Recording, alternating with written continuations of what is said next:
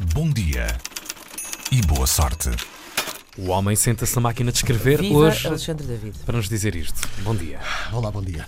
Obrigar milhões de pessoas a ficar em casa por força da ameaça do coronavírus, como acontece por esta altura na China, traz in- inevitavelmente mudanças no comportamento do ser humano.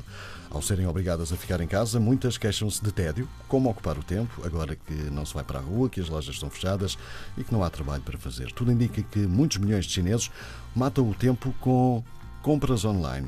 E compram exatamente o quê?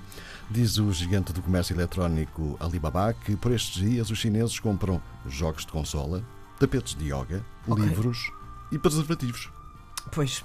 Há também muita, A vida explicada numa, numa frase. Ah, está a explicar. há também muita procura de produtos de de produtos cosméticos. O jogo Ring Fit Adventure da Nintendo para a consola Ah, a Switch. falar de uma consola, ok. que Podia combina- ser, o- podia ser o preservativo. Não, já passámos essa Ring fase. Fit Adventure.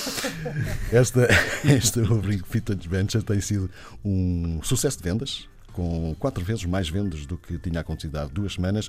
Não há medicamentos que combatam o vírus, por isso tudo o que posso fazer é fazer exercício de forma saudável e manter-me em forma, diz Gu Yang, de 38 anos, funcionário de escritório que comprou o jogo recentemente. As vendas de tapete de yoga e máquinas de remo também dispararam, um aumento de 250% durante este período, enquanto as vendas de livros aumentaram 60% na semana em que começou, eh, comparando com a semana anterior. Apesar das autoridades terem imposto regras rígidas para o uso de máscaras sempre que se está fora de casa, a venda de cosméticos como batons e sombras para os olhos também aumentou. Em determinadas marcas estão a vender-se sete vezes mais batons do que acontecia há, por exemplo, duas semanas. Outros sites de comércio eletrónico chinês também tiveram alguns produtos menos comuns no ranking dos mais vendidos.